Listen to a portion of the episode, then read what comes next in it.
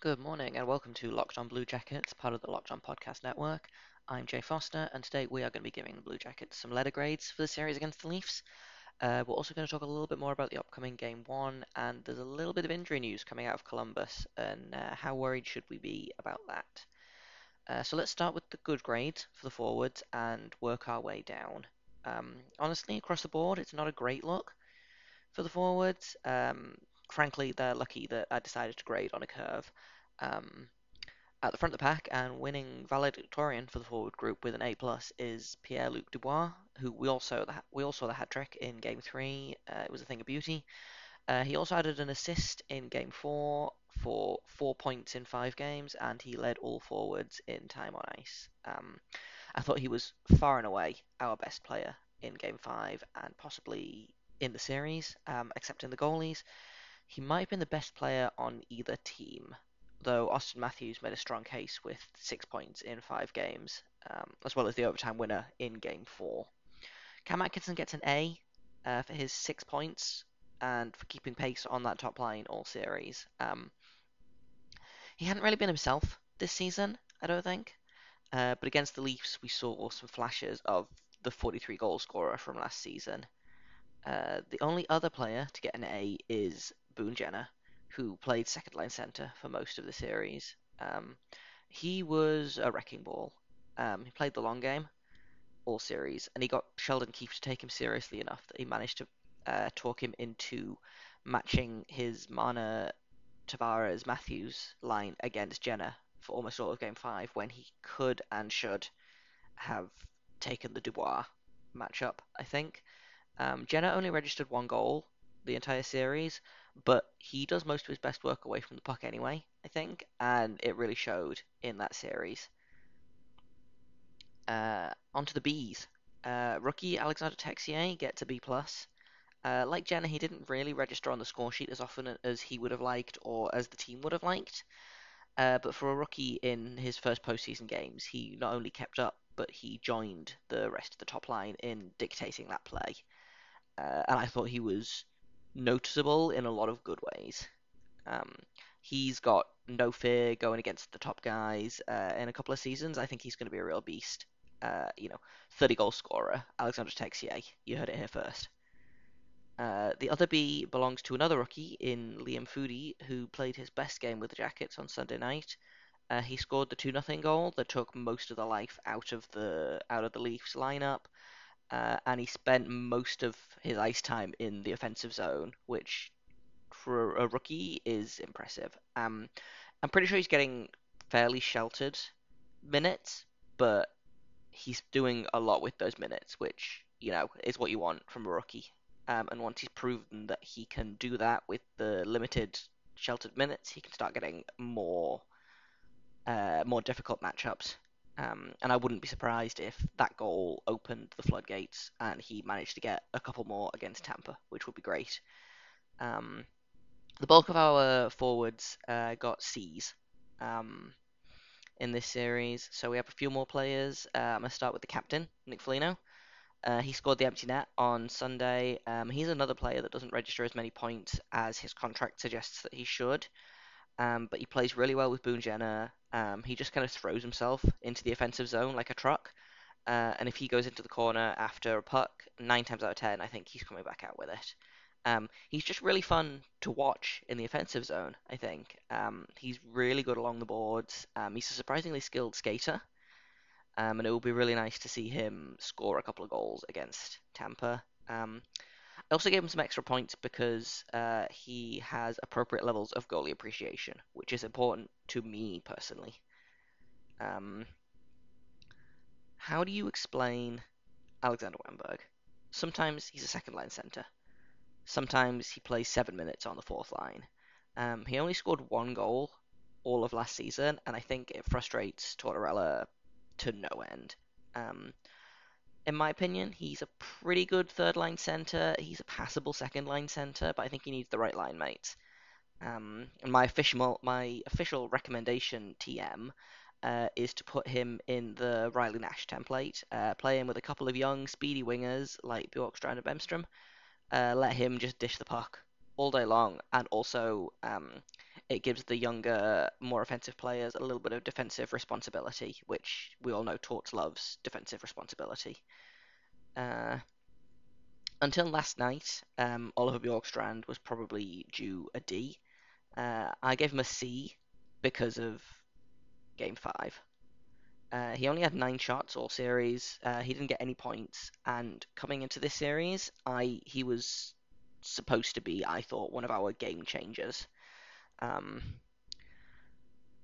he looked like he started to get his jump back in game five. He didn't play a ton of minutes. Uh, when he did, it was mostly with Liam Foudy and uh, Dubois or Nash in centre, and he had a few really strong shifts that looked like they oiled him. He had a couple of really good shots um, that Freddie had to make some good saves for. Um, and it really feels like one of those situations where, you know, the longer it goes on, the more stressed he's going to be, the tighter he's going to hold his stick, etc. Um, he needs to get like an empty net goal or one of those like stupid nonsense goals that shouldn't have got in.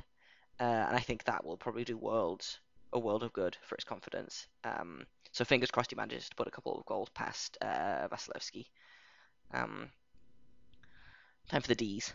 Uh, these are guys who I don't think necessarily played badly, but I did want more of them, more out of them, uh, and thought we should be getting more out of them. Um, so Gus Nyquist, I thought, was only okay for most of the series. Um, he missed the empty net goals uh, two games in a row, which is like literally that's his bread and butter. He had like nine empty net goals this season, um, and it's not specifically what he's here for, but it gets to the point where if there's an empty net on the other end of the ice, I assume the Gus Nyquist is probably going to put the puck in it. Um, I don't think he's going to be the offensive monster that we were hoping for when he signed here. Like he's not going to be another Panarin. Um, but he does slot in pretty nicely with Foligno and Jenner, and his contract is not terrible. Um, I just would like more goals, please, um, because I have a very wonderful uh, Untitled Goose Game GIF that I would like to use more often. Um, the rest of the forwards I'm going to kind of lump together all in one because, uh, frankly, none of them really played enough to get a chance to make an impact. Uh, Nathan Gerbe only played game four. Bemstrom only played games one to three and barely played in those. Uh, Robinson played in all of them, but was mostly unnoticeable, I thought. And Riley Nash was there, I guess. Um, my issue with Riley Nash is that I think Tortorella wants him to have a bigger role than he's suited to.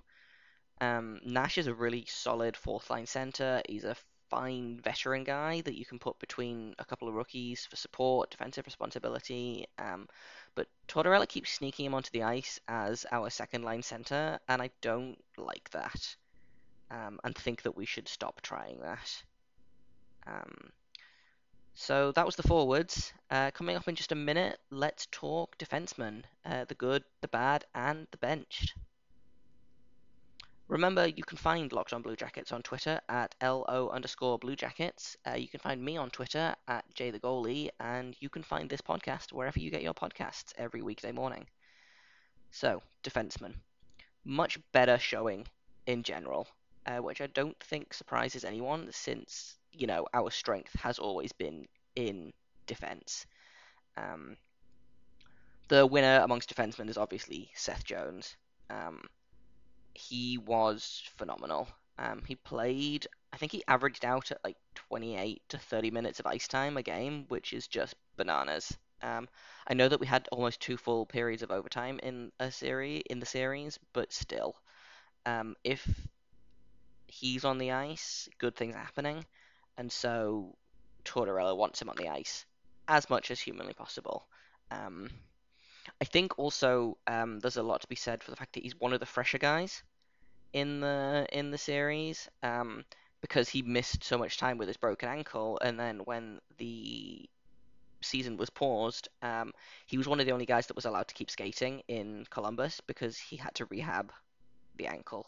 Um, so those were the rules that the NHS, the NHL put into place. I think was um, injured players are allowed to skate and rehab at the team facilities, and so he and Oliver Bjorkstrand got to skate much sooner than most players that were healthy when the season was paused. And I think um, that extra time, kind of getting back on his skates, was was what he really needed. Um, his defensive partner, Zach Werenski, uh, gets a regular A. Um, he finally scored in game five. Um, I'm a little bit worried that he's not 100%, but I mean, there's nothing we can do about that. Um, Tortorella's going to play him. Uh, if Werenski says that he's good to go, then we're just going to have to take his word for it. Um, I assume that he's probably icing his shoulder every period. Um, but it's not impacting his shot, it's not impacting his ability to play the puck uh, or play the body. So um, until proven otherwise, I think we're just going to have to assume that this is the kind of Zach Werenski that we're going to get this season, this series, which uh, you know I'm not upset about. Um, I was listening to the post-series Steve Dangle podcast uh, this morning, and they said that Werenski was better than they thought, which I thought was really funny because, I mean, as someone who's been watching Zach Werenski basically since he stepped on the ice in Columbus, I don't know how you underrate him uh, as a player, but I mean, it's the Leafs. They don't really need to pay attention to anyone other than the Leafs. So, um, our other defenseman with an A is uh, Vladislav Gavrikov, who was again one of those quiet players. Um, he's turning into a really good shutdown defenseman. He plays really well with Savard. Um, he had my favorite moment of, of Game Five where he tried to like will the puck over the blue line from the bench by like waving at it. Um, and he also he scored a goal in Game Four that was just really good. Um, yeah, he's he's young, and I think he's got some growing to do still. But that second pairing with him and Savard, I think there are not many guys in the league that can go up against that and get extended extended zone time. So he gets an A. Um, Savard gets a B, uh, if only because he keeps going on adventures and he's not quick enough to get back from them. Um, there were a couple of moments in the series where I kind of was like, oh, who's that behind the goal line? Oh, it's David Savard, and then the puck would go to the Leafs, and then you would see uh, Gavrikov get back in time, and then just a forward having to play defense because Savard is not quick enough to get back, um, which didn't really bite us during the series, but if we keep doing that, it's going to.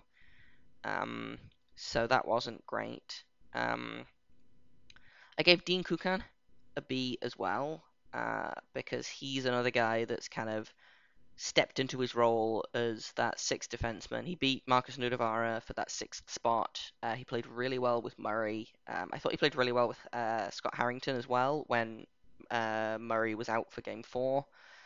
Um, another guy that's got some growing to do, but I would not be surprised if he's a regular in the lineup next season.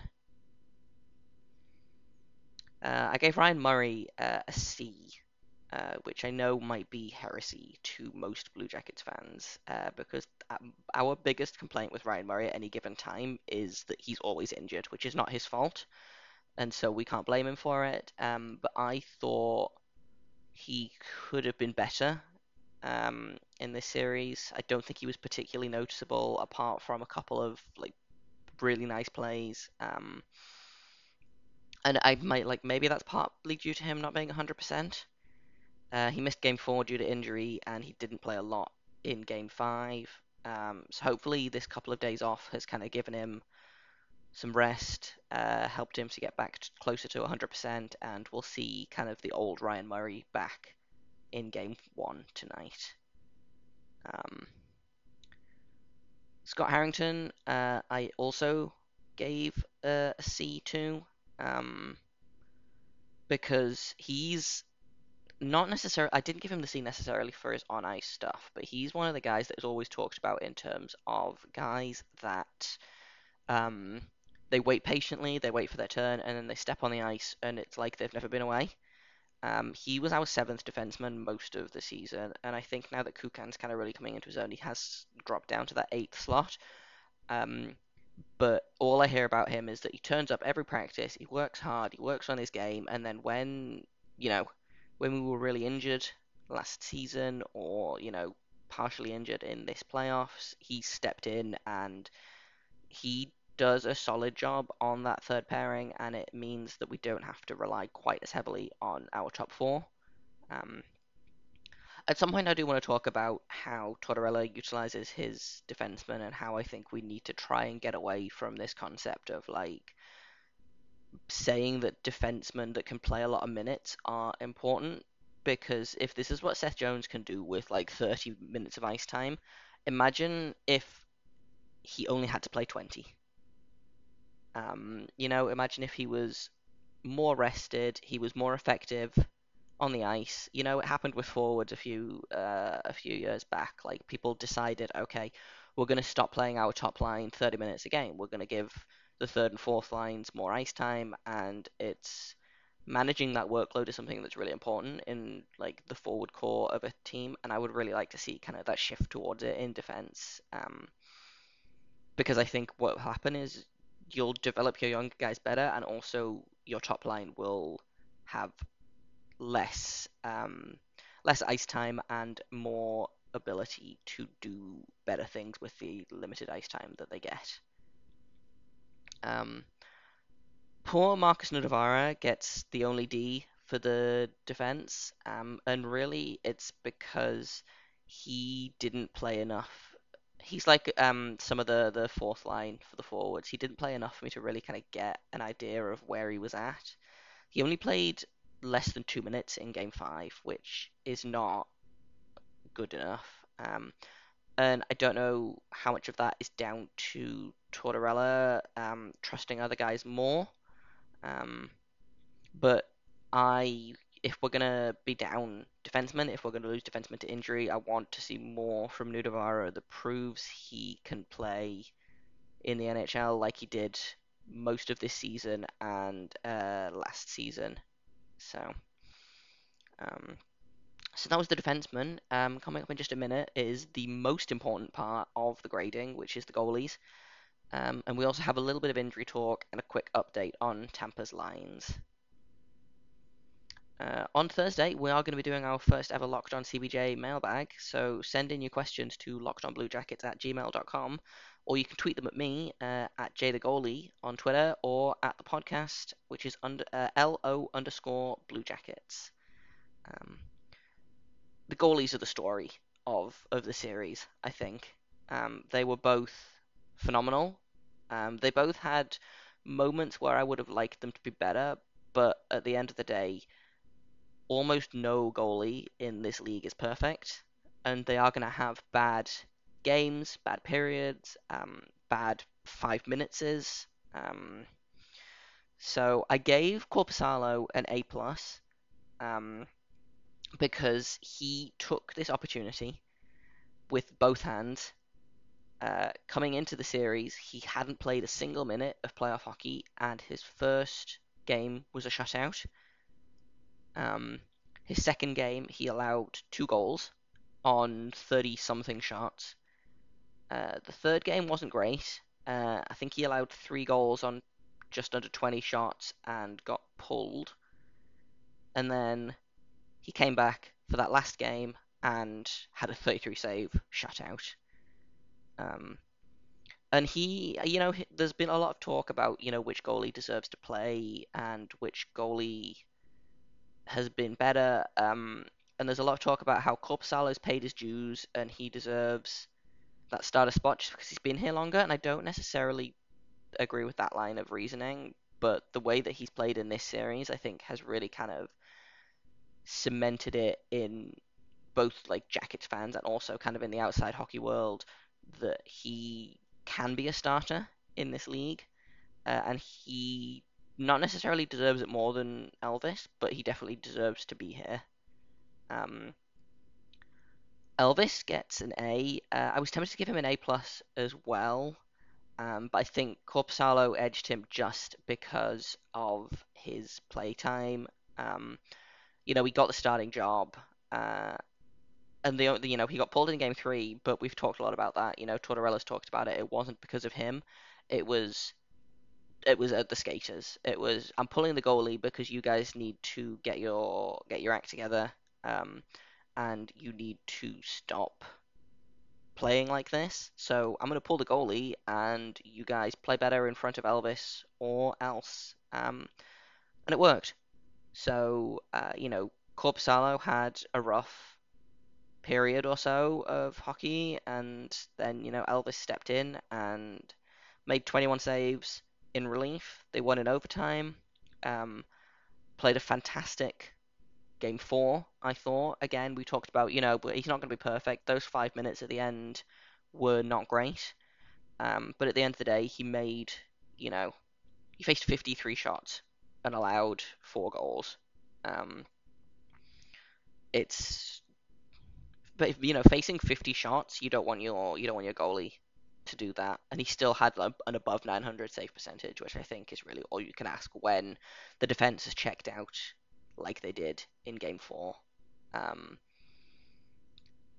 and then it came out after, well, it came out before Game Five that he was injured, uh, quote unquote unfit to play. Uh, but I believe Torts said that he was injured. Um, and then so we had Kivlenieks backing him up um, for game five, which worried me a little bit. We talked about that last episode, but everything was fine. Uh, Korpisalo played the entire game, did fantastically. Um, on Monday afternoon, we found out that Elvis would be out for, quote, a while. Um, Tortorella didn't really sound sure when he would be coming back. Um, we haven't heard that Veini Vehviläinen, the Jackets' backup, backup, backup goalie, and also backup Finnish goalie, uh, he's not traveling to the bubble yet to begin quarantining, which is a relief and makes me think that maybe Elvis's injury is not massively um, massively serious. But like I talked about last episode, uh, if the team is playing like garbage, I don't know that Tortorella will be able to pull Korpi as eagerly uh, to tell them to kind of get the get their act together. If it means putting Kivlenieks in, um, I don't know that he trusts Kivlenieks that much. Um, but I personally would just like it very much if we could stop getting injured. That would be that would be nice. Um, that being said, Tampa isn't 100% either. Uh, we talked about Jan Rutta. He's out. He's quote unquote unfit to play. Um, Steven Stamkos apparently was getting closer and closer, and they were talking about how maybe he'll be able to join next game, maybe he'll be able to join next game, and then I think just before the Flyers game, which was the last game of the round robin, um, they announced that he was now out indefinitely.